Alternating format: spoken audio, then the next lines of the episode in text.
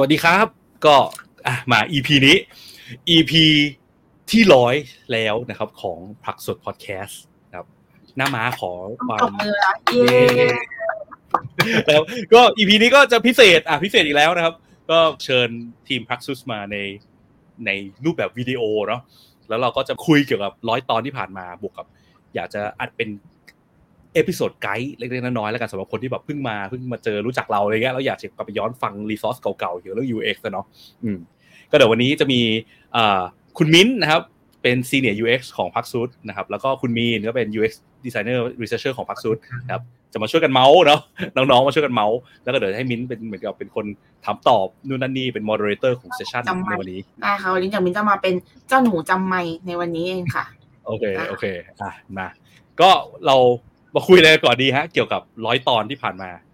อืมก็อย่างแรกเลยแบบ ก็คือมินเห็นบอกว่าพี่พี่ทำพอดแคสต์มานานมากทำมาแบบร้อยตอนแล้วมากทีเนี้ยเออก็อยากรู้ว่าความรู้สึกที่พี่ทำมาจนถึงตอนเนี้ยหนึ่งร้อยอ่าตอนแล้วเนี่ย พี่รู้สึกยังไงบ้างตอนเนี้ยค่ะ กับพอดแคสต์ที่พี่ยาวนานมากนะสำหรับบางช่องเนี่ยเขาอาจจะมองว่าอ่าร้อยตอนเนี่ยอุ้ยทำสองเดือนก็ได้แล้วสามเดือนก็ได้แล้วแต่ว่าคือของเราอะเนื่องจากตอนมันยาวแล้วเนื้อหามันแน่นมากเลยนะ ดังนั้นเราก็เลยใช้เวลามาทั้งหมดนี่ก็ปีที่สี่นะเพราะเริ่มทำปีแรกคือตอนปีโควิด ก็คือ2020นะครับปีนี้2024เข้าปีที่สี่ใช่ใช่ใช่เออบางช่วงก็อาจจะหายไปแบบหกเดือนนึงก็มีเหมือนกันนะเพราะว่างานรุมเร้านะเพราะว่าพูดตามตรงคือ ส่วนตัวก็ไม่ใช่แบบ professional ทางด้านการทำรายการอะไรเงี้ยคือเราไม่ใช่แบบทำ business ทำธุรกิจจากการทำรายการเนี่ยคือแบบแค่รายการมันเป็นส่วนช่วยแบบตอนแรกวัตถุประสงค์แรกมันเหมือนกับว่า อยากจะให้เหมือนกับเออเป็น เครื่องมือในการสื่อสารและการให้คนรู้ว่าเฮ้ยมันมีบริษัทชื่อพักซุดอยู่ไว้ยแล้วเราก็สิ่งที่เราทำแล้วเราก็บ้าในเรื่องนี้มากในเรื่อง user experience อะไรเงี้ยนะครับอืมซึ่งก็ เออ ก็เลยแบบว่าส่วนตัวเป็นเป็นเป็นเนิร์ดสาย UX เยอะมากเลยเพราะทำงานด้านนี้มาแล้วก็ชอบด้านนี้มากอะไรเงี้ยเราก็เลยแบบมี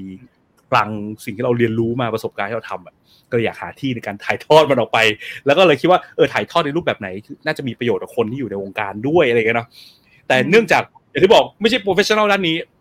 ดังนั้น จะให้ไปนั่งตัดต่อวิดีโอทำอะไรมากมาย ก็ทำไม่เป็นนะครับหรือว่าใช้เวลานานในการทำมากนะเพราะเราเป็น user experience designer นะเออดังนั้นหรือ researcher อะไรเงี้ยดังนั้นเราก็เลยหาวิธีที่มันน่าจะง่ายสุดคือเมาส์มอยนี่แหละก็เลยลงพอดแคสต์เป็นเสียงก่อน แต่เนื่องด้วยพอเวลาเทคโนโลยีเปลี่ยน expectation ของ user ก็เปลี่ยนใช่ไหมชุกยุคนี้มาเหมือนคนก็ต้องการคอนเทนต์ที่มันเป็นเนื้อหาเป็นวิดีโอมากขึ้นอะไรเงี้ยก็เลยพยายามผลักดันให้มันเกิดเป็นวิดีโอมากขึ้น แต่ว่า ก็ยังไม่ promise อยู่ดีนะครับว่าจะเป็นวิดีโอทุกตอนเพราะบางตอนจะเป็นแค่เสียงโผล่มาอย่างเดียวก็ได้นะ อันนี้ต้องบอกไว้ก่อนละกันอ่ามินเคยเห็นมีคนถามมาเหมือนกันว่าอืมเอ้ยเปิดพอดแคสต์เนี่ยลงทุกๆวันไหนเหรอ ทุกๆกี่วันเหรอ เพราะแบบบางทีก็แบบเหรอหายไปเลย หรือบางทีก็แบบอุ้ยมาถี่มากเลย แบบมีคนว่ามีคนถามอะไรแบบนั้นเหรอโอเค อันนี้ก็ต้องบอกว่าไม่มีไม่มีสเกจ u ตายตัวเนาะอย่างที่บอกคือ มันก็อ่าเรา ลงเท่าที่เราว่างมีเวลาในการทำนะครับ แล้วก็รายการลงเนี่ยมันก็แบบทำกันเองเนี่ยไม่ได้มีมีเป็นการไปจ้างคนภายนงภายนอกอะไรมาช่วยอะไรเท่าไหร่ดังนั้นมันก็เลยอาจจะเป็นอะไรที่ไม่มีสเกจ u ตายตัวเท่าไหร่ก็เดี๋ยวถ้ามีเวลาก็จะพยายามลงให้มันเป็นรูทีนมากขึ้นแล้วกันครับ คงอาจจะลงแบบ คงไม่พอมิสเป็นรายวีกเนาะเป็นรายเดือนแล้วกันอย่างน้อยเดือนหนึ่งก็ต้องอยากจะให้มีให้ได้สักหนึ่งตอนอะไรอย่างงี้เนาะอืมอืมได้โอเคค่ะ ทีเนี้ยขออนุญาตใส่หูฟังต่อมานะ ต่อมาเนี่ยคือมินอยากจะแบบถามมาถามเรื่องคอนเทนต์กันบ้างดีกว่าทำมาร้อยอีพีแล้วพี่รู้สึกว่าแบบแบบปัญหาในการคิดคอนเทนต์หรือว่าเรื่องเกี่ยวกับเออความตันในการคิดคอนเทนต์อะไรเงี้ยมีไหมเออเออยากไหมมัในนการเป็นหมคิดดหรือยังคือจริงๆอะมันมันจะมีความยากคือคือพอดแคสต์ได้เป็นคอนเทนต์สายเนิร์ดมากนะจะมีแบบอืมทฤษฎีอะไรพวกมากมายก่ายกอง มันไม่ใช่พอดแคสต์แบบ entertainment ซะทีเดียวดังนั้นข้อดีอย่างหนึ่งก็คือว่าเราก็ไม่ต้องมานั่งคิดว่าเอ้ยเราจะ entertain คนยังไงวะ แต่ในข้อเสียคือก็คิดว่าผู้ชมหลาย ๆ คนก็คงรู้สึกว่าโหพอดแคสต์ที่แม่งบางตอนที่แม่งฟังยากจังวะอะไรเงี้ยเนื้อหามันเนิร์ดมากเรากลับมาเรื่องการคิดคอนเทนต์เนาะคือส่วนมากมันก็เป็นสิ่งที่เราอยากพูดแหละแบบอืมคือเราเราศึกษาด้านนี้เราทำด้านนี้มาเราเอาไปลองใช้กับลูกค้ามาเฮ้ยมันประสบความสำเร็จอย่างนี้เฮ้ยหรือมันไม่ประสบความสำเร็จอย่างนั้นอะไรเงี้ยเราก็จะมี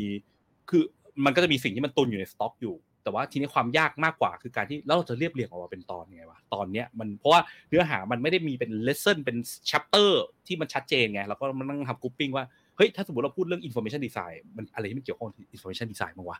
ที่เราจะดึงมาเนาะอะไรเงี้ยครับแต่ว่าสิ่งตอนถ้าช่วงแรก ๆ เนี่ย สิ่งที่เราอยากจะพูดก่อนคือพวกพื้นฐานที่เราคิดว่ามันควรจะเป็นเบสิกที่คนสร้าง product หรือคน UX อะควรต้องรู้หรือเข้าใจกันเนาะแต่หลาย ๆ ครั้งอะมันก็ไม่ค่อย ไปถึงกันเท่าไหร่เนาะคือช่วงแรกๆอะเออคำว่า UX จะเป็นคำที่แบบมึนมาก คนมักจะตีความไปหลากหลายอย่างใช่ไหมแล้วก็เช่นแบบ คนทำ UX บริษัททำ UX ทำอะไร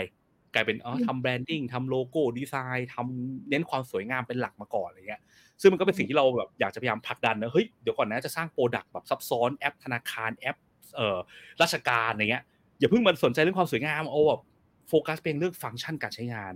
usability ใช้งานง่ายอะไรพวกนี้กันก่อนดีกว่า มันก็เลยเป็นเหมือน key message แรกที่เราพยายามผลักดันออกไป ซึ่งก็รู้สึกว่าไม่รู้นะ อันนี้ความรู้สึกส่วนตัวล้วนๆ ไม่เคยไปทำรีส่ง research แต่ว่ารู้สึกว่าในวงการอะหรือว่าลูกค้าหรืออะไรเงี้ยที่เราคุยด้วยอะก็มีการ adopt ในเรื่องนี้เข้าไปกันเยอะพอสมควรเหมือนกันนะในช่วง 3-4 ปีที่ผ่านมาเนี่ย เราเดาเองล้วนๆว่าเราน่าจะมีส่วนช่วยในการผลักดันบ้างไม่มากก็น้อยนะครับ เออ ก็หวังว่าแล้วกันนะครับ เออถ้าใครใครฟังพอดแคสต์นี้แล้วได้ความรู้จริงๆในเรื่องพวกแบบการสร้าง product ที่ไม่ได้เน้นที่ความสวยงามอะไรเงี้ยก็พิมพ์คอมเมนต์มาได้แชร์กันหน่อยแล้วกันนะครับเออหรือไปเคยฟังที่อื่นบอกว่าพี่พิษอย่าอย่าอ้างอย่าเคลมจริงๆไปฟังจากที่อื่นมา อะไรเงี้ยก็แชร์กันได้อ่าโอเคเนี่ยอย่างเมื่อกี้พี่บอกว่าเออเมื่อกี้แบบบางทีเราก็คิดเองว่าแบบคงมีคนเอาของเราไปใช้ในแบบการทำงานของเขาบ้างหรืออะไรเงี้ยก็แบบเราชื่นชอบแล้วพี่เคยมีแบบได้รับฟีดแบ็กมาไหมคะว่าแบบว่า มีคนฟังแล้วเขาเอาเอาของเราไปใช้หรือว่าแบบมีคนฟังแล้วเขาแบบมี feedback กับเรายังไงอะไรเงี้ยเอ้ยมีมีมีพอสมควรเหมือนกันนะ เพราะว่าคือสมัยก่อนอะก่อนที่ก่อนเราคอนเทนต์พวกนี้อย่างที่บอกเนาะคือในวงการก็จะแบบอ่า UX คือความสวยงามมาทำ UI กันดีกว่า UX คือ UI อยากแต่งกันยังไงไม่รู้อะไรอย่างเงี้ยทีเนี้ยพอพอจุดหนึ่งที่ได้ยินที่ที่เขาตั้งเห็นการเปลี่ยนแปลงชัดคือคำว่า usability test คือสมัยก่อนเนี่ยไม่มีใครใช้คำนี้เท่าไหร่นะเราก็เดาอีกเช่นกันว่าเราเป็นคนผลักดัน เพราะว่าคือคือ ส่วนตัวคิดว่าผมเองเนี่ยเป็นคนแรกที่ทำ usability test ในแบงค์ที่คิดแบบนั้นเพราะอะไรเพราะว่าสมัยยุคที่เราเริ่มทำ usability test อะคือมันไม่มีธนาคารไหนที่เขาทำ usability test กัน หรือเขายังไม่มีทีม UX ด้วยซ้ำคือบังเอิญว่าโชคดีได้เป็นคนที่อยู่ในทีม UX น่าจะเป็นทีม UX แรกในประเทศนะคือที่ SCB สมัยที่งานเก่า แล้วเราก็พยายามทำในเรื่อง usability test แล้วก็เราก็เห็นปัญหาเยอะคือคนก็มักจะมีความสับสนอยู่นะว่าการทำแบบ research ทำ usability เอาของไปเทสกับคนเนี่ย มันคือทาเทสยังไงแบบไหน บางทีก็เป็นการ test แบบ marketing นะดูว่าอยากได้หน้าตาแบบไหน แต่มันไม่ได้โฟกัสไปในเรื่องการใช้งานได้จริงไม่จริงหรือเปล่าอะไรเงี้ยซึ่งเราก็พยายามพูดในเรื่องพวกนี้เยอะๆ usability test usability test นะทำ user research แล้วหลังหลังจากนั้นมีลูกค้าที่ติดต่อมา ในแง่ที่ว่าเขาก็พูดมาเลยว่าอยากทำ usability test แล้วก็เฮ้ยใช้คำนี้เหรออะไรเงี้ยเราก็แบบเออหรือว่าเคยมีลูกค้าที่ที่อาจจะไม่ได้ร่วมงานกันอะไรเงี้ยเขาก็โผล่มาเขาบอกเออเนี่ยเราอยากจะพัฒนาให้โปรดักต์เรามัน useful usable ขึ้นนะ แล้วก็เฮ้ย ใช้คำแบบนี้เลยเหรอคือ เราก็คิดว่าเราเป็นคนที่พูดในเรื่องพวกนี้ก่อนที่เราจะเคยได้ยินคนอื่นเขาพูดแล้วกัน เราก็เลยทึกทักเอาเองอีกเช่นกันว่า เราก็น่าจะส่งผลในเรื่องพวกนี้อะไรเงี้ยนะครับ ก็ก็หวังว่า เออ มันก็ไม่มีประโยชน์ที่เราสร้างขึ้นมาอะไรเงี้ยเออแล้วแอบถามได้ไหมคะว่าแบบแล้วคอนเทนต์ของพี่ในอนาคตอะพี่มีการคิดไว้ไหมว่าในอนาคตคอนเทนต์ของผักสดคอดแคสเนี่ยจะเป็นแบบยังไงต่อไป มีคิดไว้ไหม นี่เรามีถามคำถามแบบนี้ก็ได้เหรอไม่ได้คิด ไม่ได้คิดอะไรเท่าไหร่ ก็หลักๆเนาะเออก็อะไรที่มันน่าจะมีประโยชน์หรือว่าปกติมักจะเห็นจากการที่ไปคุยกับคนในวงการอะไรก็แล้วแต่เนาะซึ่งซึ่งเช่นแบบคน UX คนสายสร้างโปรดักอะไรเงี้ย แล้วเขามีปัญหาหรือเขาคิดอะไรที่มันแบบเฮ้ยเขายังมีมุมมองในเรื่องอย่างนี้หรอวะซึ่งจริงมันควรจะเป็นอีกแบบหรือเปล่าอย่างเงี้ยเราก็จะรวบรวมพวกนี้ว่าเป็น resource ในการในการเอามาสร้างเป็นเรื่องในการพูดนะครับ ก็หวังว่า น่าจะพยายามสร้างคอนเทนต์อย่างที่บอกในเรื่องเป็นวิดีโอมากขึ้นแล้วกันเพราะว่าเพราะว่าวิดีโอมันก็น่าจะดูง่ายกันมากขึ้นเนาะแล้วก็จากจากที่เห็นแต่ stat มาคือ คนก็มักจะฟังพอดแคสต์ผ่านทาง YouTube เยอะมากขึ้นด้วยเช่นเดียวกันนะครับ เออ by the way นะอาจจะไม่ได้ mention ไว้คือ ใครที่ฟังพอดแคสต์ในช่องอื่นนะครับ ที่ไม่ว่าจะเป็น Spotify เป็น Podbean อะเป็น Apple Podcast Google อะไรเงี้ยก็มามาดูหน้าดูตากันได้นะครับ EP นี้มีเป็นวิดีโออยู่ใน YouTube นะครับเออ จริง ๆ แล้วนะครับ มันเหมือนกับว่า Spotify มันก็อัปโหลดเป็นวิดีโอได้เหมือนกันนะมีนอันนี้ทำไม่เป็นเหมือนกันนะครับถ้าทำเป็นเดี๋ยวคนดู Spotify อาจจะเห็นวิดีโอโผล่ขึ้นมานะครับอ่าได้ โอเคงั้นเราก็มีแบบเมาส์มอยกันมาพอสมควรแล้วเนาะงั้นเรามาลองแนะนำไหมคะว่ามีตอนไหนที่เราสามคนเนี่ย แนะนำบ้างในการดูก็คนที่เอาเอานี้ก่อนดีกว่าสำหรับคนที่เริ่มต้น เป็นยูเอ ต้องต้องขอเมาส์นิดนึงคือพอดีอเจนดาของตอนนี้เนื่องจากมันครบตอนที่ร้อยเนาะก็เลยคิดว่าเฮ้ยหลาย ๆ ครั้งอะมันมีปัญหาของพอดแคสต์คือพอทำตอนไปเยอะ ๆอะมันไม่ได้แปลว่าดีเสมอไปเพราะทางคนทาง UX ก็น่าจะรู้กันดีใช่ไหมว่ายิ่งข้อมูลเยอะแปลว่ายูเซอร์จะหาของที่ต้องการได้ยากขึ้นนะมันมีข้อข้อดีข้อเสียสมัยที่เรายังมี EP มีตอนน้อย ข้อมูลก็น้อยเนาะก็ไม่ค่อยมีอะไรคนดูเท่าไหร่พอข้อมูลเยอะปุ๊บมันไม่ได้แปลว่าทุกคนจะอยู่เดินทางมากับเราตั้งแต่วันแรกอะไรอย่างเงี้ยแล้วก็มีหลายคนที่แบบตอนไหนนะ มันมีตอนเรื่องนั้นด้วยเหรอเพราะเขาก็ไม่ได้ตามฟังทุกตอนใช่ไหมก็เลยคิดว่าเฮ้ยไหนๆครบร้อยตอนแล้วความแรนดอมเนาะเออใช่ใช่เราก็จะงั้นเรามาทำเป็นไกด์กับมา recap ตอนหลังๆในอดีตกันดีไหมสมมติว่าถ้าใครแบบเพิ่งเข้ามาฟังพอดแคสต์นี้เป็นครั้งแรกหรือว่าครั้งแรกๆเนาะเพิ่งเคยฟังมาไม่นานอะไรเงี้ย ก็มาทำเป็นไกด์แล้วอยากจะพูดเกี่ยวเป็นไกด์ดีกว่าว่าควรจะไปฟัง EP ไหนบ้างนะครับ เพื่อให้ดูคร่าวๆว่าเนื้อหาแนวๆไหนที่น่าจะมีประโยชน์หรือน่าจะสนใจกับ คุณผู้ฟังในแต่ละรูปแบบเนาะเพราะเขาเข้าใจว่าก็มีคุณผู้ฟังที่เป็น UX designer น้องๆเนาะเป็น UX ระดับแบบ lead แบบเป็น head ของทีมอะไรเงี้ย มีคนที่ไม่ใช่ UX เป็นคนสร้างโปรดักต์อะไรเงี้ย เป็นคนระดับผู้บริหารก็มีเหมือนกัน จากที่ได้คุยคุยมาเนาะ ดังนั้นคนแต่ละรูปแบบน่าจะมีสิ่งที่ต้องการแตกต่างกันใช่ไหมก็เดี๋ยวมา มาไกด์กันดีกว่าเนาะ แล้วก็กลับไปคำถามเมื่อกี้ที่มินถามถามว่าอะไรนะครับ เกี่ยวกับคนมือใหม่เนี่ยใช่สำหรับคนที่เป็น UX มือใหม่ ที่เพิ่งเริ่มมาเป็น UX ก่อนแล้วกัน มีพอดแคสต์ตอนไหนของเราที่แนะนำสำหรับคนที่เป็น UX มือใหม่ โอเค งั้นมาแชร์สกรีนแล้วไปนั่งเปิดดูในช anel กันเลยดีกว่านะครับจะขออนุญาตแชร์เป็นจอของ YouTube แล้วกันนะ เพราะว่าเพราะว่าเอ่อก็น่าจะเป็นช anel ที่คนดูแล้วมันเห็นภาพง่ายหน่อยหนึ่งนะครับ แต่ว่าถ้าเกิดยังไม่รู้จัก UX มาก่อน อยากจะเข้าใจว่า UX คืออะไรเริ่มต้น starter เลยด้วยถูกไหมครับ ก็ได้นะก็ได้นะครับ เออเออเออก็โอเคก็เดี๋ยวขอแชร์อันนี้แล้วกันก็เป็นช anel นะคือ ถ้าใครที่ฟังในช anel อื่นในรูปแบบอื่นที่ไม่ใช่อ่า YouTube เนาะก็ชื่อตอนเนี่ยเลขตอนมันจะตรงกันเพียงแต่ว่าอาจจะรูปแบบที่มันเห็นอาจจะต่างกันนิดนึงนะครับ เช่นแบบอยู่ใน Podbean ใน Spotify อะไรก็แล้วแต่เนาะอืมนี่เคยพยายามทำเป็นเพลย์ลิสต์ไว้ แต่ก็อาจจะดูยังดูยากนิดนึงเพราะว่าข้อมูลมันเยอะเนาะทำนง thumbnail ก็ไม่มีการทำลงทำรูปใส่เพราะอย่างที่บอกเราบอกว่าไม่ใช่คนสายนี้จริงๆอะไรเงี้ยเราก็ทำแบบงูๆปลาๆ base on ความเข้าใจคร่าวๆเรานะครับอะ ก็ intro เนาะถ้าเกิดสมมติใครแบบมือใหม่ด้าน ของ UX เพิ่งมาเจอพอดแคสต์นี้แล้วอยากเริ่มศึกษาเงี้ยก็อาจจะเริ่มที่ตอนนี่เลยก็ได้เนาะ UX ตอนที่เรียกว่ามันเป็นตอนที่ฮิตที่สุดแล้วกันนะครับ คือมันจะมีตอนที่ฮิตที่สุดคือ popular video นี่เนาะจะมีเนี่ย UX and UI นี่น่าจะเป็นคำถามยอดฮิตเพราะมันเป็นตอนที่ยังมีคนกลับมาฟังอยู่เรื่อยๆเนาะ UX คืออะไร UI คืออะไร UX ต่างกับ UI ยังไง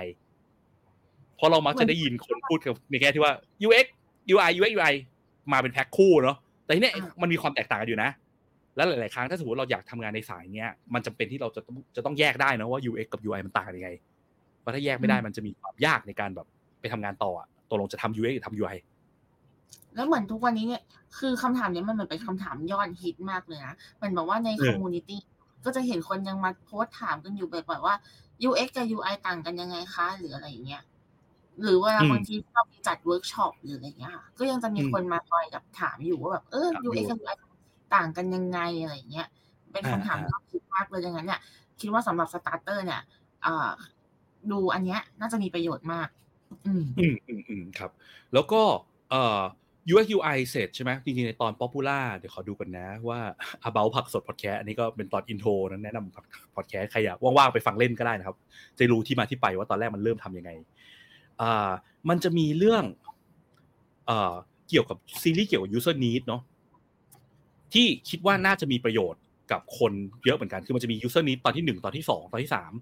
เป็นอยู่ EP สี่เนี่ยเนาะ user need หัวใจหลักของธุรกิจอะไรเงี้ยเดี๋ยวขออนุญาตช่วงนี้น่าจะเป็นช่วงที่ดูเดี๋ยวตัดออกไปเนาะขออนุญาตไปที่แท็บวิดีโอ ไปที่แท็บวิดีโอแล้วก็ดูอย่างนี้เลยดีกว่าแล้วก็ย้อนกลับไปนะครับจะได้เห็นทั้งหมด กำลังบอกคนตัดต่ออยู่ว่าตัดต่ออันนี้นะ อันนี้ตัดต่ออันนี้ไม่เออคนตัดต่อคือใครก็คือพี่นี่เองตัดต่อปุ๊บขึ้นมา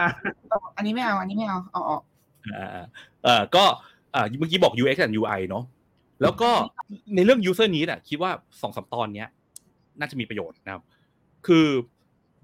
สิ่งสำคัญเนอะเวลาเราสร้างโปรดักต์โดยเฉพาะดิจิตอลโปรดักต์มันมีความซับซ้อนมันยากในการสร้างแล้วจะตรงตาม need ของ user จริงๆ ซึ่งหลาย ๆ ครั้งอะปัญหาที่เรามักจะเจอคือ เราคิดว่าลูกค้าหรือ user เราอยากได้แบบนี้แบบนี้เพราะเขาพูดว่าเขาอยากได้ไง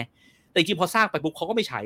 เพราะอะไรเพราะว่ามันมีความยากและความซับซ้อนเรื่อง need ของ user อยู่ ซึ่งเป็นหัวใจสำคัญมาก ๆ เลยนะในการสร้างโปรดักต์ในการสร้างโปรดักต์ทุกอย่าง เราควรจะต้องเริ่มจากการทำความเข้าใจ need ที่แท้จริงของ user ให้ได้ แล้ว user เองก็ไม่รู้ว่า need ที่แท้จริงของตัวเองคืออะไรอะแล้วทำไงต่อดีนะครับ ก็สองสามตอนนี้จะเป็นตอนที่พูดถึงเกี่ยวกับเรื่องนี้โดยตรงเนาะว่า need ของ user คืออะไร ทำไมมันถึงยากทำไมสิ่งที่ user พูดออกมาว่าเนี่ยเขาอยากได้เนี่ยมันถึงไม่ใช่ need ที่แท้จริงนะครับมันก็จะมีเรื่องอะเกี่ยวกับเรื่อง want ด้วยเนาะความต้องการของลูกค้าอาจจะไม่ใช่สิ่งที่ลูกค้าต้องการจริงๆเลยพวกเนี้ยนะครับลองไปฟังดูได้เนาะแล้วก็ถึงอืมอืม usable ด้วยไหมครับข้างๆเลย EP เจ็ดใช่ เมื่อกี้ที่บอกว่าอ่าหัวใจสำคัญของ UX ก็คือ useful usable เนาะใช่ไหมนะอ่าอันเนี้ยเป็น frame ที่ที่ส่วนตัวคือ คือ UX มันมีหลากหลาย school หลากหลาย approach มากเนาะแล้วบางทีมันก็งงแบบมันอุ๊ยมันมีนู่นนั่นนี่เกี่ยวข้องกันอะไรเลยไอ้คำหลากหลายอย่าง บางที่เขาบอกว่าต้องมีเรื่อง satisfaction มาคือส่วนตัวเลยรู้สึกว่าจากประสบการณ์ที่ทำมาเนาะมันยากในการสื่อสารมากๆตกลงทำ UX ทำอะไรเนาะแล้วก็พบว่าเอ้ยมันมีสองคำที่มันน่าจะช่วยให้คนจำได้ง่ายนะคือคำว่า useful กับ usable ซึ่งมันเป็นรากฐานที่แท้จริงเนาะก็เลยเป็นเป็นเป็นเป็นตอนที่ตอนนั้นพูดขึ้นมา แล้วรู้สึกว่า frame สองคำเนี้ย useful usable เป็นคำที่คนเอาไปใช้เป็น refer ถึงเยอะมากเพ ราะคิดว่ามันน่าจะติดหูเข้าใจง่ายนะครับในการอธิบายถึงพื้นฐานของโปรดักต์เวลาที่เราสร้างโปรดักต์อะไรก็แล้วแต่เนี่ยมันต้องพูดถึงสองสิ่งนี้ก่อนคือ useful กับ usable นะครับก็ตอนที่อืมเจ็ดนี่น่าจะเป็นตอน the must ตอนหนึ่งอีกเหมือนกันนะครับคือเรื่องนี้เนาะเมื่อกี้อะบอกว่า UX UI user need แล้วก็ useful usable นะครับ อืมอืมแล้วก็จะมีอีกตอนหนึ่งที่แอบนึกถึงคือไอ้พวกเรื่องพื้นฐานของ UX เนาะคือตอนที่ชื่อว่าขออนุญาตหาแป๊บนึงเอ่อ How UX really works by Jeff Patton อันนี้ผมไม่ได้คิดเอง อันนี้มาจากคุณ Jeff Patton ซึ่งซึ่งมันมีงานที่ชื่อว่า 24 hours of UX เนาะที่ที่ส่วนตัวเคยไปเป็น speaker ตัวแทนเหมือนกัน คือตอนนั้นมันเป็นแบบหลาย ๆประเทศในโลกอะจัดเป็นแบบ speaker เอ่อจากแต่ละประเทศนะมามาร่วมกันจัดเป็นงานการเดียว แล้วเป็นออนไลน์ conference ที่ไล่กันจัดเป็นตาม timezone ไล่ไปเรื่อยๆนะเริ่มจากยุโรปยุโรปเสร็จแล้วก็ไล่มาเอเชียแล้วก็ไล่ไปอเมริกาอะไรเงี้ยซึ่งก็จะมีแบบคลิปแบบ ผู้ speaker ดีๆ ดัง ๆ มาพูดกันเต็มไปหมดเลยนะครับส่วนตัวก็เป็นตัวแทนไทยตอนนั้นไปคุยกับคุณนัทจากฮันเซอร์แล้วก็มีคุณผักเนาะจากสมัยนั้นเขาอยู่ Finnomena มั้งถ้าจำไม่ผิดตอนนี้คุณผักไปเรียนต่อแล้วนะครับก็แต่ที่เนี้ยอันนี้ไม่ใช่ประเด็นไม่ได้มีพูดถึงเรื่องประเด็นของสิ่งที่ตัวเองไปพูด สิ่งที่อยากจะพูดถึงคือมี keynote speaker คือคุณ Jeff Patton ซึ่งเขาเป็นแบบเก๋ามากอยู่ในวงการ แล้วเขาก็มาเล่าเกี่ยวกับเรื่อง องค์ประกอบของ UX เนี่ยจริงๆอะถ้าสรุปในมุมมองของเขาอะมันมีอะไรบ้างนะครับ ซึ่งมันก็มีสิ่งที่คล้ายๆกับ useful usable ที่เมื่อกี้พูดเหมือนกัน ถ้าใครอยากจะฟังต่อเนื่อง แล้วก็ทำความเข้าใจเกี่ยวกับ UX เพิ่มอะก็คือฟังเฟรมอันเนี้ยผมก็ขออนุญาตเอาเนื้อหาเขาอะมาแปลเนาะแล้วก็อธิบายเป็นภาษาไทยนะครับ ก็น่าจะช่วยให้คนทำความเข้าใจเกี่ยวกับเรื่อง Product เนี่ยสิ่งที่สร้าง user experience ของ Product อะมันมีอะไรบ้างองค์ประกอบอะไรบ้างนะครับเอาเฟรมเนี้ยไปไปใช้ในการอธิบายได้นะครับ อืมอืม พวกนี้ก็น่าจะเป็นเบสิกพื้นฐานนะเป็นตอน must ที่ที่น่าจะมีประโยชน์สำหรับการเอ่อคนที่เป็นพื้นฐานพื้นฐานอยากทำความเข้าใจว่า UX คืออะไร อืม ได้ค่ะ งั้นเดี๋ยวอืมถัดมาถัดมาแล้วกันเรามาแนะนำผักสดพอดแคสต์สำหรับ UX ที่ทำงานเป็น UX มาแล้วสักระยะหนึ่ง มีอะไรอ่าฮะที่แบบว่าเป็นผักสดพอดแคสต์ที่จะช่วยให้การทำงานของเขาเนี่ย มันสามารถแบบว่ามีอืมประสิทธิภาพมากขึ้น หรือว่ามีประโยชน์กับการทำงานของเขามากขึ้นบ้างไหมคะ โอเค ก็ถ้าพูดถึงอะแปลว่าตรงนี้จะเป็นคนที่เริ่มสร้างประสบการณ์เองอะเนาะทีม Product Owner อะไรก็แล้วแต่ ถ้าจะสร้าง Product อะมันจะมีความงงตรงที่ว่าเฮ้ยแล้วเราจะเริ่มสร้างของเนี่ย เราควรต้องเริ่มที่ไหนวะสมมติจะสร้างแอปตัวหนึ่งขึ้นมาอย่างเงี้ยเริ่มไงดีวะใช่ป่ะก็จะมี frame หนึ่งที่เรียกว่าไอ้พีระมิดเหมือนกันแต่ไม่ใช่ของคุณ Jeff Patton เมื่อกี้นะเมื่อกี้ Jeff Patton คือ EP สี่สิบใช่ไหมจะมีอันนี้ เอ่อขออนุญาตหาก่อน ในช่วงที่หาเนี่ยอาจจะถูกตัดต่อไปนิดนึงนะเพราะว่าคนตัดเพราะว่าคนตัดต่ออันนี้ตัดต่อคนเจ้าของพอดแคสต์เองก็จำไม่ได้ว่าตอนไหนอยู่ตรงไหน เอ่ออันนี้นี่เจอแล้วตอนที่ 73 การออกแบบ UX มีกี่ขั้นตอน และขั้นตอนยังไงบ้างนะครับ อันนี้เป็น frame ที่ทางเราเองอะใช้ตลอดทุกโปรเจกต์ที่เราทำแล้วก็ใช้ในการสื่อสารกับลูกค้าด้วย ว่าเวลาที่เราสร้าง experience สร้าง product แต่ละ product เนี่ยมันจะมีเลเวลในการสร้างอยู่ 4 ขั้น คือ concept information interaction แล้วก็ visual นะครับ ก็อืมอันเนี้ยเป็นตอนที่ the must สำหรับใครที่อยากจะสร้างลงมือสร้างนะเป็นทีม Product ทีม UX อะไรก็แล้วแต่ หรือแม้เป็น UI อะไรก็แล้วแต่ทำความเข้าใจมากขึ้นว่าเฮ้ยหน้าที่ของฉันที่ควรฉันควรทำอะฉันควรทำแค่ไหนยังไงบ้างเนาะอย่างเช่นคนที่เป็นคน Product Owner อะไรเงี้ยคนที่วาง feature ควรจะเป็นเลเวลแรกที่ทำก่อนเนาะเป็นคนที่ตัดสินใจ define ให้ชัดเจนว่าระบบต้องมีการทำฟังก์ชัน feature อะไรบ้าง แล้วคน UX ประสานต่อเอาตรงนั้นมาลงมา design information จัดระเบียบ information เสร็จ แล้วก็ทำพวกโครงการใช้งานหรือ interaction ให้เรียบร้อย แล้วก็ส่งงานต่อไปยังคนที่เป็น visual designer หรือ UI designer ไปทำให้สวยต่อสี่ขั้นนี้มันต้องค่อยทำทยอยอย่าแบบมาถึงก็ไปทำสวยทันทีเงี้ยมันจะเกิดปัญหาได้อะไรอย่างเงี้ยนะครับก็ไปฟังเพิ่มเติมในตอนนี้ได้ก็ recommend อืม recommend อันนี้เป็นการ recommend เป็นการพูดถึงเรื่องแบบโปรเซสว่ามันแบบควรจะเป็นยังไงทำยังไงอะไรอย่างนี้ถูกไหมคะพี่อ่าอ่าอ่าแล้วจริงๆในในทีมแบบโปรเซสองค์กรเนี่ยก็แล้วแต่ที่เริ่มอยากจะทำเรื่อง UX มากขึ้นเงี้ยเอาเฟรมนี้ไปใช้เลยก็ได้นะครับ ก็ไปลองวางกันดูว่าเฮ้ยเราจะแบ่งงานเราตอนนี้เรามีคนที่ UX UI ในบริษัทเนี่ยมีอยู่สามสี่คนเนี่ย แต่ละคนควรทำอะไรบ้างลองใช้เฟรมเนี้ยไปไปเป็นรากฐานได้นะครับ อืมแล้วอย่างนี้ถ้าหากว่าเป็นเรื่องของการรีเสิร์ช นั้นเมื่อกี้มันเริ่มเป็นเป็นเรื่องของเฟรมของโปรเซสในการทำ UX เนาะแล้วถ้าเป็นเรื่องของการรีเสิร์ชอืมอันนี้ในเสิร์ชการมีตอนไหนแนะรีนำไหมเสิร์ชใช่ไหมจะเยอะรีเสิร์ชมากมันจะมีตอนที่มันเป็นอินโทรอินโทรของรีเสิร์ชเนาะเห็นเป็นตอนที่คนฟังกันเยอะมากเหมือนกันนะครับ ก็คือ intro to user research เนี่ยแหละจริงๆมันต่อเนื่องกันสองสามตอนแถวนี้เนาะมี understand แล้วก็ test นะครับ เออ ก่อนจะไปถึงตรงนั้น ขออนุญาตอธิบายเรื่องนี้ก่อน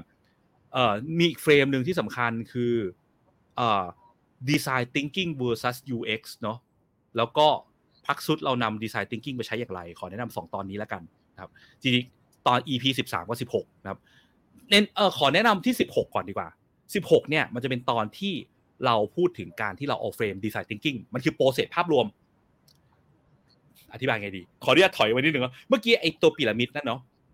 ไอ้พีระมิดสี่ขั้นเนี่ยมันคือขั้นของการสร้างของอย่างเดียว แต่จริงๆแล้วปกติแล้วอะทีม UX หรือใครก็แล้วแต่ที่สร้างของ ไม่ใช่ควรจะทำแต่การสร้าง แต่มันจำเป็นต้องมีการทำ research ประกอบเข้าไปด้วยเนาะอืมซึ่งตอน EP 16เนี่ยเราจะพูดถึง frame ที่เรียกว่า understand create test understand กับ test เนี่ยเป็น process ในการทำ research ไอ้ create เนี่ยคือ process ที่เกี่ยวกับการสร้างอย่างเดียว ซึ่งมันก็จะเกี่ยวข้องกับพีระมิดเมื่อกี้โดยตรงเนาะเดี๋ยวว่างๆอาจจะมาลอง recap ตรงนี้เป็นตอนใหม่ขึ้นมาอีกแบบมีภาพประกอบแล้วกันนะครับเดี๋ยวคอยติดตามแล้วกัน แต่ in general เนาะ understand create test คือ process โดยรวมแบบ high level สุดๆ มีการทำ research ไปทำความเข้าใจลูกค้า user ก่อน แล้วก็มาสร้างด้วยพีระมิดพอสร้างพีระมิดเสร็จมีการไปทำ test ต่อเกิดขึ้นเนาะนี่คือภาพรวม พอภาพรวมนั้นเสร็จปุ๊บ เราจะเห็นได้ว่าการทำ research มันมี 2 ขั้นคือ understand กับ test เนาะมันก็จะตามมาด้วย 2คำตอนนี้คือ user research understand แล้วก็ test นะครับสามตอนที่มันเกี่ยวข้องกัน เกี่ยวกับการทำ research เป็นหลัก อืมโอเคไหม แล้วก็มันจะมีเพิ่มเติมอีกเล็กน้อยเช่นพวกเนี้ยวิธีการ recruit user หายังไงนะการวาง criteria ในการคัดคนเป็นยังไงอะไรเงี้ยถ้าใครแบบอยากมาสาย research เต็มๆก็ฟังพวกนี้ประกอบไปด้วย ก็น่าจะเอ่อมีประโยชน์นะครับ ซึ่งซึ่งจริง ๆ แล้วอะได้มีการแบบแบ่งเป็น playlist ไว้อยู่เนาะว่า playlist เกี่ยวกับเรื่อง research โดยตรงอะอยู่ในนี้นะครับ จะมีสำหรับคนที่เออสำหรับคน UX สายทำ research อะไรเงี้ยก็พวกตอนเหล่านี้รวบรวมไว้ให้แหละนะครับ ก็ไปฟังอืมเพิ่มได้ แล้วเมื่อกี้อันนี้ก็คือแนะนำสำหรับคนที่แบบสายรีเสิร์ชเนาะแล้วถ้าเป็นสายดีไซน์อะคะอืมมีแนะนำไหมว่าว่าควรดีจะไซน์ก็เมื่อกี้เนาะไอพีระมิดเมื่อกี้ใช่ไหมแล้วก็จะมีคือดีไซน์ดีไซน์เนี่ย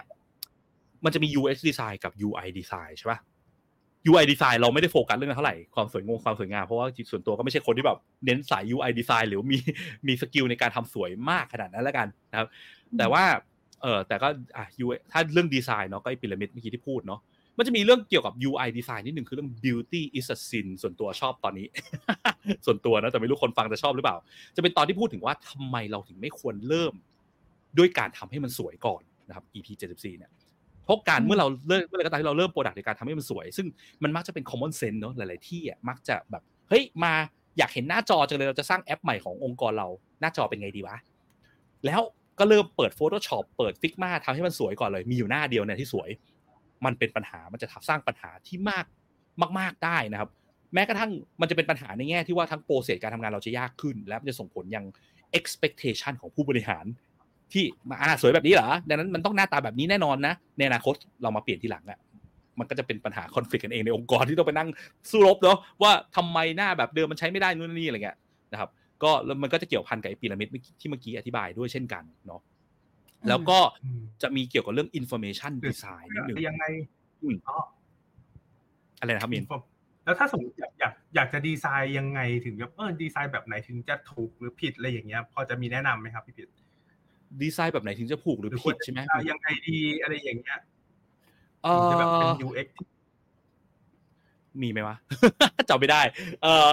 จริงๆอะพวกไลฟ์แบบพวก heuristic อะมันก็ช่วยสำหรับสายดีไซน์ได้เหมือนกันนะคะอ่าฮะอ่าฮะคืออืมเราอะจะมีตอนที่มันเป็นไลฟ์เนาะที่เป็น heuristic evaluation เสวนา UX เนี่ยแหละ อยู่ใน playlist เหมือนกัน คือ heuristic evaluation เนี่ยมันเป็นสิ่งที่เราทำเอ่อ workshop มานานเนาะคือ heuristic evaluation เนี่ยมันจะเป็นหลักการเกี่ยวกับการสร้างเอ่อ product ให้ง่ายเนาะสิบอย่างสิบข้อ ซึ่งตอนนั้นเราก็แบบบ้ามานั่งจัดเสวนากันคือชวนคนนั้นคนนี้ที่เราสนิทด้วยอะไรเงี้ยก็ UX จากองค์กรนั้นองค์กรนี้เนี่ย มามาเพื่อเอ่อมาเมาส์มอยเนาะว่า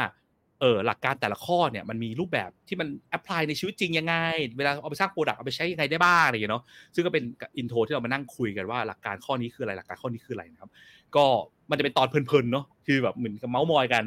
อาจจะยาวหน่อยปกติ ส่วนตัวเนาะเคยไปเปิดฟังในรถแบบไม่ต้องดูภาพอะแล้วเปิดฟังเดี๋ยวก็สนุกดีเหมือนกันนะ นะครับ เออ ก็จะเป็นตอนที่ฟังค่อนข้างง่ายแบบเมาส์มอยเมาส์มอยแล้วก็พูดถึงหลักการแต่ละข้อแต่ว่ามันอาจจะไม่ใช่สิ่งที่แบบฟังปุ๊บแล้วเราไปทำงานได้เต็มเต็มร้อยเปอร์เซ็นต์แล้วกัน เพราะว่าอืมเวลาเอาไปทำงานจริงอะมันจะต้องมีอะไรที่มันต้องฝึก skill มากกว่าการแค่ฟัง concept เพราะ concept มันช่วยเป็นรากฐาน อารมณ์มันเหมือนเราท่องศัพท์ภาษาอังกฤษอะท่องศัพท์ไปเยอะๆอะเราไม่ได้แปลว่าเราจะสามารถพูดภาษาอังกฤษได้ทันทีใช่ไหมตอนเอาไปใช้มันก็ต้องมี skill ที่มันเกี่ยวข้องต่อเนื่อง แต่ว่าคำศัพท์ที่เราท่องอะมันเป็นรากฐานมันเป็น building block อืม ถ้าเราไม่รู้ศัพท์เลยเนี่ยยังไงเราก็ทำงานไม่ได้ใช่ไหม heuristic ก็เป็นทำหน้าที่เหมือนเป็นคำศัพท์คลังคำศัพท์ให้เรารู้ว่ามันมีหลักการเหล่านี้ที่มันเกี่ยวข้องกับการสร้าง product อยู่นะ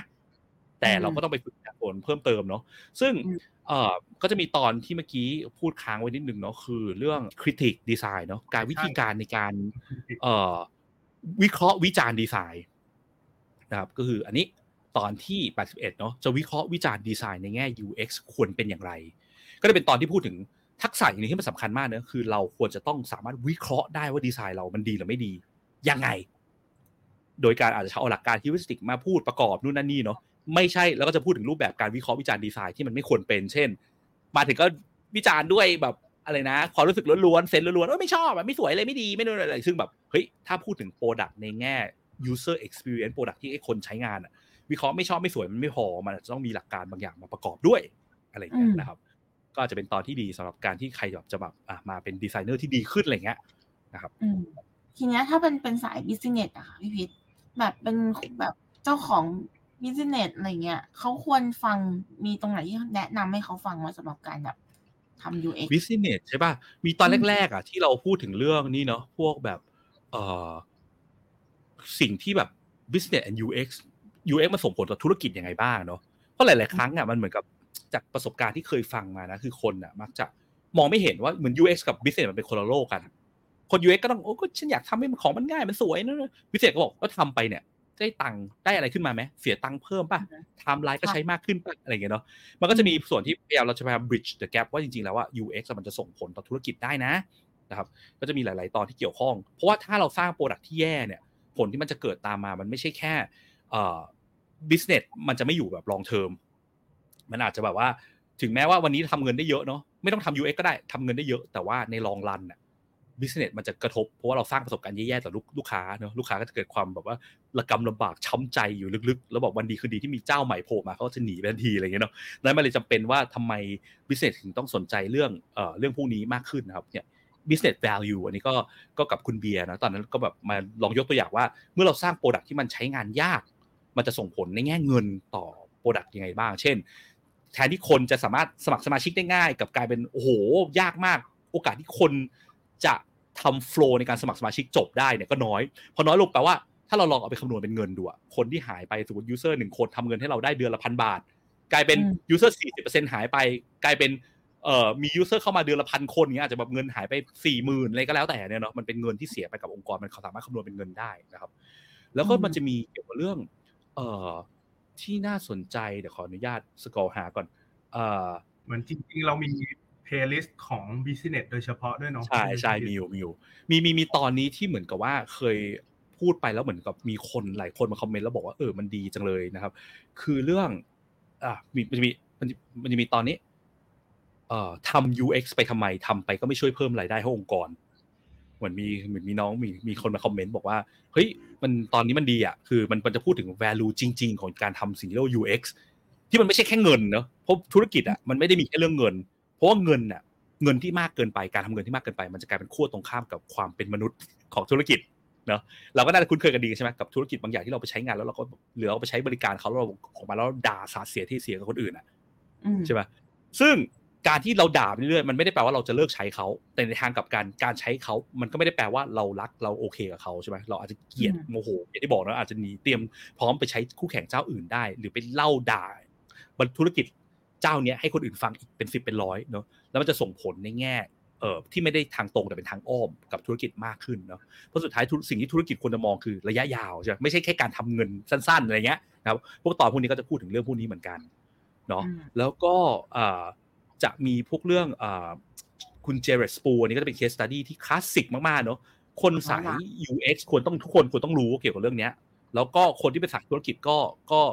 ฟังไว้ก็น่าจะมีประโยชน์เหมือนกันก็คือการที่บอกว่าบางครั้งการเปลี่ยนของเล็กน้อยเช่น ปุ่มปุ่มเดียวในระบบอีคอมเมิร์ซทำให้เสียองค์กรเสียรายได้เป็นหลักแบบพันล้านหมื่นล้านได้เงี้ยอย่างนี้เป็น case study ที่คุณ Jared Spool เขาไปช่วยไปทำ research เนาะไปฟัง user ว่าเฮ้ย ไอ้ที่ user ไม่ยอมกดซื้อของในเว็บไซต์เจ้าเนี้ยมันเกิดจากอะไร แล้วพอเขาไปทำความเข้าใจแล้วรู้ว่าปัญหาเกิดจากอะไรปุ๊บแล้วเขาเปลี่ยนเพิ่มปุ่มเพิ่มหนึ่งปุ่ม ยอดขายอีคอมเมิร์ซเจ้านั้นอะ ขึ้นมา 300 ล้าน US ดอลลาร์ในหนึ่งปี 300 ล้านก็คือประมาณหมื่นหมื่นล้านบาท กับการอืมเพิ่มปุ่มหนึ่งปุ่มนะเออก็เป็นสิ่งที่น่าสนใจนะครับเออโอเค ก็จริงๆมันก็มีตอนอื่นอีกเพียบนะ ไม่รู้ว่าใครสนใจในเรื่องไหนพิเศษอะไรเงี้ยก็สามารถคอมเมนต์ไว้ได้นะว่าเฮ้ยมีตอนไหนไหมผมสนใจเรื่องประมาณนี้อะไรเงี้ย ก็เผื่อเดี๋ยวอาจจะเอ่อเข้าไปตอบคอมเมนต์หรือว่าอะถ้ายังไม่เคยทำคอนเทนต์เรื่องนั้นเดี๋ยวจะพยายามลองไปศึกษาเพิ่มเติมหรือว่าถ้ามีประสบการณ์อยู่แล้วก็อาจจะอัดพอดแคสต์เรื่องพวกนั้นเพิ่มเติมขึ้นมาให้นะครับอะก็คือถ้าหากว่าใครอยากจะรู้เรื่องอะไรเพิ่มเติม อยากแบบอืมฟังเรื่องอะไรจากผักสดพอดแคสต์เพิ่มเติมเนี่ยหรือว่ามีเรื่องไหนที่พี่ปิ๊กเคยพูดไปแล้ว แต่ว่าอยากให้ลงรายละเอียดมากขึ้นหรืออะไรเงี้ยก็สามารถที่จะคอมเมนต์มาบอกพวกเราได้หรือว่าอาจจะแบบบอกเราในเพจ Facebook ใช่ไหมคะพี่พิษของอ่าเราก็ได้ได้ได้ ครับแอดมินหรือคอมเมนต์ใต้คลิปนี้เลยก็ได้นะได้ใน YouTube อะไรเงี้ยเออเออเออใช่หรือคอมเมนต์ก็ในคิด YouTube เออเมื่อก่อนอะเคยบอกว่าเอ้ยมีก็คอมเมนต์ในช่องทางที่คุณฟังได้นะครับ แต่ตอนนี้รู้สึกว่ามาคอมเมนต์ใน YouTube ดีกว่า เพราะเหมือนคอมเมนต์ใน YouTube เนี่ย น่าจะอ่าใช้ง่ายแล้วก็เป็นเป็นคอมเมนต์ที่เห็นกันชัดกว่าเนาะแบบว่าไปคอมเมนต์ใน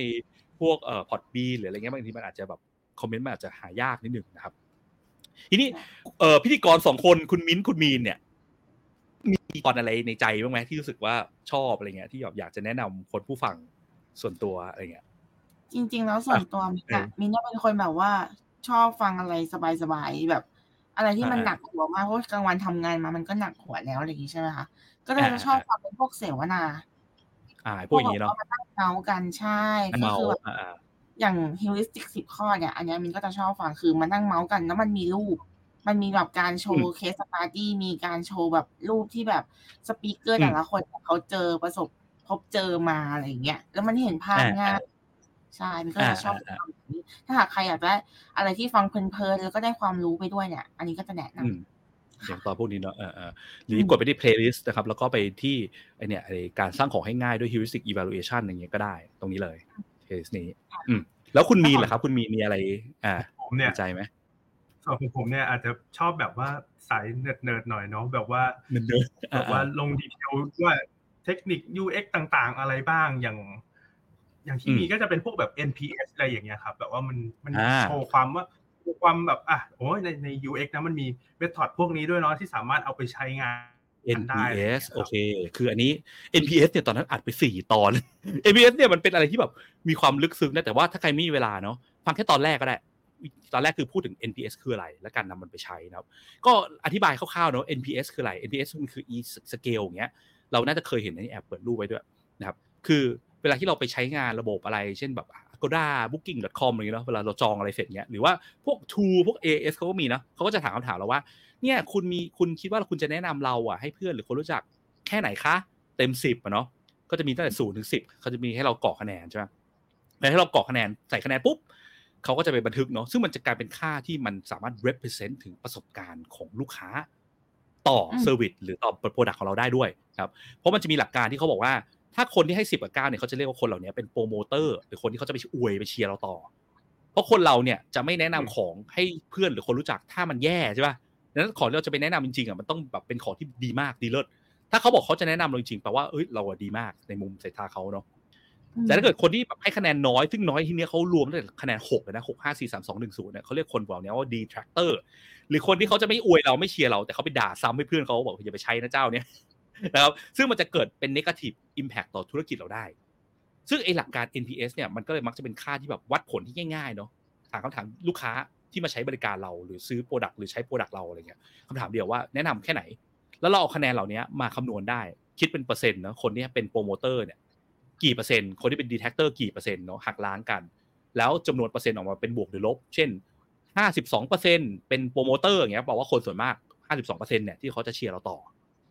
ซึ่งมันก็เป็นคำถามที่เอาไปใช้กับธุรกิจ apply ใช้ได้กับธุรกิจแทบทุกอย่างนะครับ แล้วก็ง่าย ซึ่งตอนนี้ก็จะพูดตอนที่หนึ่งเนี่ยจะพูดถึงวิธีการนำไปใช้ แต่ถ้าเกิดสมมติว่าใครเนิร์ดกว่านั้นเหมือนน้องมีนนะครับ ก็สามารถฟังไอ้พวก NPS ตอนที่สองตอนที่สองเนี่ยพูดถึงประวัติประวัติเลยว่ามันที่มาที่ไปมันมาจากไหนยังไงนะมันมาจากบริษัทเช่ารถอะไรเงี้ยที่เขาแบบมีประสบการณ์ user experience ดีมากอะไรเงี้ย แล้วก็เขาก็ชนะเจ้าอื่นหนึ่งในวิธีนั้นคือวิธีการวัดผลเขาอะที่มันที่มันง่าย simple นะไม่ไปถาม user อะไรมากมายไก่กอง เพราะเวลาที่เราไปถาม user คำถามเยอะแยะมากมายไก่กอง user ก็เครียดตอบเหมือนกันใช่ป่ะมันก็จะวัดผลยากอะไรแล้วก็จะมีตอนที่สามที่พูดถึงอย่างนี้ใช่ไหมคะพี่วิทย์อารมณ์แบบมีแบบใช่ใช่ใช่ ที่มาที่ไปของไอ้เทคนิค NPS เนี่ยมันมาจากไหนนะครับ ก็เราให้ฟังที่มาที่ไปอะไรเงี้ย แล้วก็มันก็จะมีเรื่องที่มันไอ้นี่อีกแต่ NPS ก็ไม่ได้มีข้อดีนะ มีข้อเสียอยู่เหมือนกันนะ ถ้าใครแบบเนิร์ดเข้าไปอีกนะครับ ก็มาฟังตรงนี้แล้วก็เล่าเกี่ยวกับ NPS ข้อเสียของมันที่ทางพักสุดเราเคยทำแล้วเราเจอมา เพราะเรามักจะใช้ NPS เหมือนกันกับการที่แบบเวลาคนมาเรียนเวิร์กช็อปหรือว่าเวลาที่เราทำ user test อะไรเงี้ย test เสร็จปุ๊บคนมา test เราก็จะถาม user ว่าให้คะแนนแนะนำ product ที่คุณเพิ่ง test ไปเนี่ยแค่ไหนเต็มสิบอะไรเงี้ยนะ แต่บางหลาย ๆ ครั้งมันก็จะมีเรื่องแปลก ๆ เกิดขึ้น เพราะว่า NPS อย่างเดียวมันไม่เพียงพอนะครับ มันอาจจะต้องมีอย่างอื่นประกอบด้วย เช่นการถามคำถามว่าทำไมอะไรเงี้ยนะครับอืมแล้วอันนี้นี้ถามแบบมินกับมินแล้วแล้วก็พี่พีทอะค่ะเอาเอาแบบที่มี EP ไหนที่พี่พีทรู้สึกว่าอยากแนะนำให้ฟังมาก ๆ ไม่ว่าใครก็ตามหรือ EP ที่พี่พีทชอบก็ได้อะอะก็ก็เมื่อกี้ที่พูดพูดไปเนาะจริงๆมันจะมีมันจะมีตอนที่สีแปลกๆอยู่เนาะ คือถ้าใครสกอร์ผ่านหน้าอี list playlist หรือไม่ใช่ playlist คือวิดีโอทั้งหมดเนี่ย มันจะมีพวกตอนสีอย่างเงี้ยอ่าไอ้แผ่นแหลนเนี่ยมันจะเป็นตอนที่แบบไลฟ์สไตล์นิดนึงคือคิดว่าคงไม่ไม่มีคนทั่วไปไม่ได้อยากฟังอะไรเท่าไหร่หรอกแต่ส่วนตัวเนื่องจากเป็นคนสายเนิร์ดในด้านนี้ ก็แบบเคยไปเจอเรื่องมาเช่น มีครั้งหนึ่งเคยเป็นส่วนตัวเป็นสายต้นไม้แล้วไปเอฟต้นไม้ออนไลน์แล้วโดนโจรหลอก แล้วพอโดนโจรหลอก แต่ว่าโดนหลอกไปตังไปประมาณไม่กี่ร้อยบาทเออเราโอนเงินให้เขาแล้วเขาก็ปิดแบบหนีไปเลยบล็อกเราทิ้งอะไรเงี้ย แล้วคนเขาก็มาแจ้งกันในกลุ่มต้นไม้บอกคนนี้เป็นโจรอะไรเงี้ยแล้วเราก็ไปนั่งวิเคราะห์ว่าเราโดนหลอกได้ยังไงวะเพราะอะไรวะอ๋อเพราะมันมีเทคนิคของโจรแล้วเทคนิคของโจรที่เขาใช้อะมันเป็นเทคนิคที่ตรงตามหลัก heuristic evaluation ที่ตอนแรกพูด อืมเออ เราก็เลยบ้ามากมานั่งอัดพอดแคสต์คือส่วนตัวอันนี้ทำด้วยความชอบส่วนตัวล้วน ไม่ได้คิดว่าใครจะอยากฟังอะไรเท่าไหร่เนาะหรือว่ามีตอนที่แบบมันมันมัตั้นงมันแต่พวกนี้สนุกดีนะมันจะแบบว่ามีอ่าอ่ามันเป็นเคสนั่งเล่าอะไรเงี้ยเออเออใช่เพ ราะว่าการที่เราโดนหลอกเนี่ยส่วนหนึ่งมันเกิดจากการที่ว่าระบบ Facebook มันอาจจะมีช่องโหว่ที่ทำให้เราไม่เห็นไม่มี visibility of system status ไม่รู้ว่าอีกฝั่งหนึ่งเป็นตัวจริงหรือตัวปลอมได้ง่ายอะไรเงี้ยนะเขาก็เลยหลอกได้ใช้ช่องโหว่เหล่านี้ในการหลอก หรือว่าแบบมีแบบพวกบัตรเลือกตั้งนะที่ต้องมาวิเคราะห์กันที่คนรู้สึกว่าเลือกตั้งผิดกาผิดอะมันมันผิดหลัก usability หลัก heuristic ยังไงบ้างอะไรเงี้ยนะครับจริงๆอันนี้ฟังแล้วแบบว่ามันให้ความรู้สึกเหมือนแบบ สืบสวนสอบสวนเลย โดยใช้แบบหลักการทาง UX มาแบบว่าดูอ่าอ่าถึงเกิดอย่างนี้ขึ้นวะอะไรเงี้ยเออเพราะว่าทุกทุกอย่างที่คนรู้คนรู้สึกว่ามันใช้งานยากอะ มันคือการที่มันไปแหกกฎแหกหลักการด้าน UX ด้าน usability ด้าน heuristic บางอย่างกันทั้งนั้นนะครับ มันมีที่มาที่ไป ซึ่งจริง ๆ คือรู้สึกว่าไอเนี่ยวิธีการในการวิเคราะห์พวกนี้มันก็เป็นรากฐานที่สำคัญสำหรับใครที่อยากจะเป็น UX ที่เก่งขึ้นเรื่อยๆเนาะเพ ราะเราต้องวิเคราะห์วิจารณ์ได้อย่างที่ตอนแรกบอกไอตอนที่การวิเคราะห์วิจารณ์ดีไซน์เนาะแล้วก็ก็เลยเป็นเหมือนตัวอย่างส่วนตัวจากพี่พิษที่ที่ไปนั่งวิเคราะห์ให้ดูว่าเวลาวิเคราะห์วิเคราะห์ประมาณนี้ เพราะถ้าเราวิเคราะห์ได้ถูกต้องว่าหลักการมันผิดกฎตรงไหนอะเราจะได้แก้ได้ถูกต้องว่าจะทำให้มันง่ายขึ้นควรทำยังไงดี ก็ทำให้มันถูกหลักการนั่นสิอะไรเงี้ยนะครับ เออ แล้วก็จะมี การสมัครไหมมันจะมีอีกจุดหนึ่งคือ คือ อันนี้อันนี้เหมือนเหมือนมีนเคยบอกว่าชอบใช่ไหมเกี่ยวกับเรื่องการสมัครอะไรเงี้ยเนาะใช่คือรู้สึกว่ามันมีประโยชน์กับคนที่แบบสนใจสนใจด้านนี้เช่น จะสมัคร UX จะต้องทำพอร์ตยังไงต้องเตรียมตัวยังไง แต่ว่าเหมือนมันถูกซ่อนไว้อยู่ในโอเคคือเป็นแบบเหมือนนาเสวนาเป็นหัว UX ข้อต่อข้อตอนนี้หนึ่งอ่าสี่สิบห้ากับสี่สิบแปดครับอ่า common mistake in finding คือคือคือมันตลกงี้คือตอนแรกอะมันเกิดจากการที่ว่าเราอะได้ไปทำงานกับหลาย ๆ องค์กรเนาะได้คุยกับหลายองค์กรที่เขาอยากจะจ้าง UX อะไรเงี้ยแล้วเราก็จะมักจะเห็นพ้องต้องกันว่าเฮ้ยจริง ๆ ลักษณะของ UX ที่ดีควรเป็นแบบนี้ป่ะ UI ที่ดีควรเป็นแบบนี้ป่ะก็เลยเชิญแบบว่ารุ่นเดอะไหลจากหลายองค์กรที่เขาจ้างคนจ้างเด็กมีประสบการณ์ในการจ้างเด็กนะแล้วมักจะเห็นข้อผิดพลาดของคนที่สมัครอะบ่อย ๆ นะครับ แล้วก็หรือแม้กระทั่งองค์กรเวลาที่องค์กรไปหาคนอะ องค์กรมักจะมองหาผิดด้าน เช่น เวลามองหาคน UX อะก็ไม่ควรจะไปสนใจคนที่แบบ port สวยนะอะไรเงี้ยเนาะแต่ว่าเพราะคนที่เป็น UX อะมันจะเป็นต้องเป็นคนที่แบบอะจะมี logic ที่ดีมีการสื่อสารที่ดีอะไรเงี้ยเนาะทีเนี้ยเราก็เลยเชิญคนแบบนายจ้างมาแล้วก็เล่าให้ฟังว่าเออเรา บริษัทแต่ละที่มักจะมองกันผิดๆยังไง แต่ประโยชน์ที่มันได้จริงๆอะมันน่าจะได้มากกว่ากับฝั่งดีไซเนอร์ คนที่สมัครงาน คนที่เป็น UX designer ที่อยากจะสมัครงานเนาะเพราะเราก็พูดถึงข้อข้อผิดพลาดของคนสมัครงานด้วยคนสมัครงานมักจะทำพอร์ตผิดอย่างนั้นผิดอย่างนี้อะไรเงี้ยนะเออคนเป็น UX เป็นผิดยังไงผิดยังไงอะไรเงี้ยแล้วเพราะว่าเราเองก็มีมีน้องๆสมัครงานเข้ามาเหมือนกัน แล้วพอสมัครงานเข้ามาเราก็มาเห็นข้อผิดพลาดเนี้ยมันจะซ้ำๆกันในรูปแบบเดิมอืมๆเนาะ เออก็ก็เป็นสองตอนที่ตอนนั้นอัดไลฟ์ที่คุยกันเกี่ยวกับเรื่องพวกนี้เหมือนกันสำหรับใครที่สมัครงานเนาะก็น่าจะได้ประโยชน์หรือว่าคนที่แบบอะองค์กรที่อยากจะหาคนนะเข้ามาทำงานนะหา UX UI มาทำงานเนี่ยควรจะดูที่ไหนบ้างอะไรเงี้ยนะครับ ซึ่งมันก็เลยเป็นจุดที่แบบเอ๊ะผิดเยอะนะวันก่อนก็เลยเพิ่งมาอัดตอนมันไม่นานมานี้กับมีนใช่ไหมไอเนี่ยหกข้อผิดพลาดที่พบบ่อยของการสมัครงานสาย UX อะไรเงี้ยก็เป็นตอนที่เราย้ำเพิ่มเติมเข้าไปกับตัวอย่างที่เรามักจะเห็นของคนสมัครงานผิดๆอะไรเงี้ยเนาะใช่ไหมตอนนี้ ที่เรามาแนะนำกันก็จะประมาณนี้ในวันนี้นะคะอ่าก็ก่อนที่เราจะแบบจบพอดแคสต์ใน EP หนึ่งร้อยนี้ไปนะคะอ่าก็คืออยากถามว่าพี่พิษมีอะไรอยากจะพูดกับคนดูไหมที่ดูเรามาตลอดหนึ่งร้อย EP ของเรา ก็จริง ๆ แล้วอะคือ เพราะว่าเป็นสาย research เนาะเราก็เลยแบบอยากทำ research เพิ่มเติมดีกว่า อยากจะทำความรู้จักเกี่ยวกับคนดูมากขึ้นนะครับ ก็เลยจะทำตัวเป็น survey mini survey เนาะอยากทำความเข้าใจเขารู้จักเกี่ยวกับคนดูว่าเป็นคนแบบสายไหนกันบ้างอะไรเงี้ยเพราะจากที่เรารู้จักคนดูมาก็มันก็เกิดจากการที่แบบว่าอะไปเจอนอกออฟไลน์ ซึ่งเราก็ไม่รู้ว่าคุณแบบที่เราไปเจอออฟไลน์เนี่ย มีเยอะเนาะเยอะมากน้อยขนาดไหนอะไรเงี้ยเนาะเออมีน้องๆเยอะกว่า หรือว่าเป็นพี่ๆเยอะกว่า หรือว่าเป็นระดับคนที่ไม่เกี่ยวกับ UX หรือเปล่าอะไรเงี้ยนะครับก็เลยทำเป็น survey เล็กๆเนาะก็เดี๋ยวจะโพสต์ลิงก์ไว้ให้นะครับก็รบกวนแบบช่วยเข้าไปตอบหน่อยแล้วกันก็จะใช้เวลาสั้นๆเนาะอาจจะแบบ5นาที10นาทีอะไรเงี้ยนะครับ ก็อยากทำความรู้จักเพิ่มเติมเออเออ ลิงก์อยู่ด้านไหนด้านด้านล่างมั้งเออน่าจะอยู่ใน description นะครับแล้วอยากจะฟังคอนเทนต์ในแง่ไหนนะครับได้ประโยชน์จากพอดแคสต์นี้บ้างไหมอะไรเงี้ยหรือจุดไหนที่มันควรปรับปรุงเพิ่มเนาะรวมไปถึงแบบเราแอบไปเห็นสแตทว่ามันก็มีคนดูจากต่างประเทศด้วยเช่นกันเนาะว่าเหมือนมาจากประเทศนั้นประเทศนี้เนี่ยอยากรู้ว่าเป็นคนไทยที่ไปอยู่ประเทศเรานั้น หรือว่าเอ้ยเป็นคนต่างประเทศจริง ๆ ที่มาฟังซึ่งก็เป็นภาษาไทยเนาะอาจจะแบบเอออาจจะเห็นมีแบบมีมาคนคนลาวอะไรเงี้ยคนเพื่อนประเทศเพื่อนบ้าน ซึ่งอันนี้ก็อะอาจจะฟังภาษาไทยได้อาจจะเป็นคนลาวจริงๆอะไรเงี้ยแต่ มีประเทศแบบเยอรมันหรืออเมริกาอะไรเงี้ยอันนี้ไม่แน่ใจว่าเป็นคนไทย หรือว่าเป็นคนประเทศนั้นๆจริงๆอะไรเงี้ยนะครับ ก็เออก็อยากจะทำความรู้จักเพิ่มเติมกันแล้วกันนะครับ แล้วก็หวังว่าตอนที่ร้อยยังไม่จบนะพอดแคสต์ยัง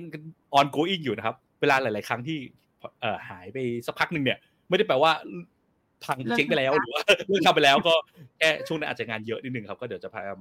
หาคอนเทนต์แปลกๆใหม่ๆ เกี่ยวกับเรื่อง UX เนอะหรือว่าเรื่องที่คนอยากรู้เนี่ยมามาแชร์กันเพิ่มเติมครับจริงๆตอนนี้ก็แอบอัดไว้หลายตอนอยู่กันเดี๋ยวจะเป็นมีเป็นวิดีโอคอนเทนต์เนี่ยอีกกำลังจะตามทยอยตามมาในไม่ช้านี้นะครับอ่าดีเลยแล้วก็มีจริงๆมีแผนด้วยปีนี้คือจะทำเป็นเอ่อ e-learning เนอะเป็นเป็นออนไลน์คอร์สที่สอนเรื่องพวกเนี้ยเพิ่มเติมมากขึ้นเป็นแบบออนไลน์ ก็คือไม่ใช่ว่าเป็นออฟไลน์เพราะปกติเราเวลาเราจัดเวิร์กช็อปเนี่ยมันจะเป็นออฟไลน์ล้วนๆเนาะเพราะเราเชื่อใน power ของการที่เอ่อ จะทำความเข้าใจเรื่องพวก UX อะไรพวกนี้มันจะต้องมีการมา provide feedback ด้วยกัน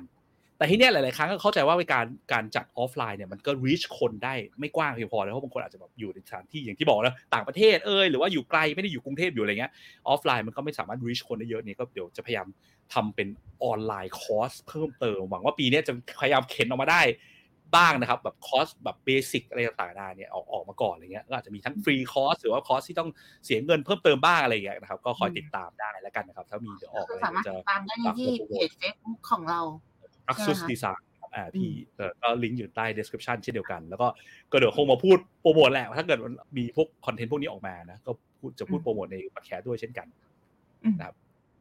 โอเคได้งั้นก็เออ EP นี้ประมาณนี้เท่านี้แล้วกันเนาะ ใช่ก็ขอบคุณทุกคนมากที่ขอบคุณทุกคนมากติดตเรามาอะตลอดนะคะครับขอบคุณมากได้แล้วเดี๋ยวเจอกันอ่าต่อใน EP ถัดไปนะครับ ก็ EP นี้เท่านี้แล้วกันก็ขอบคุณมากเลยครับ สวัสดีครับ สวัสดีค่ะ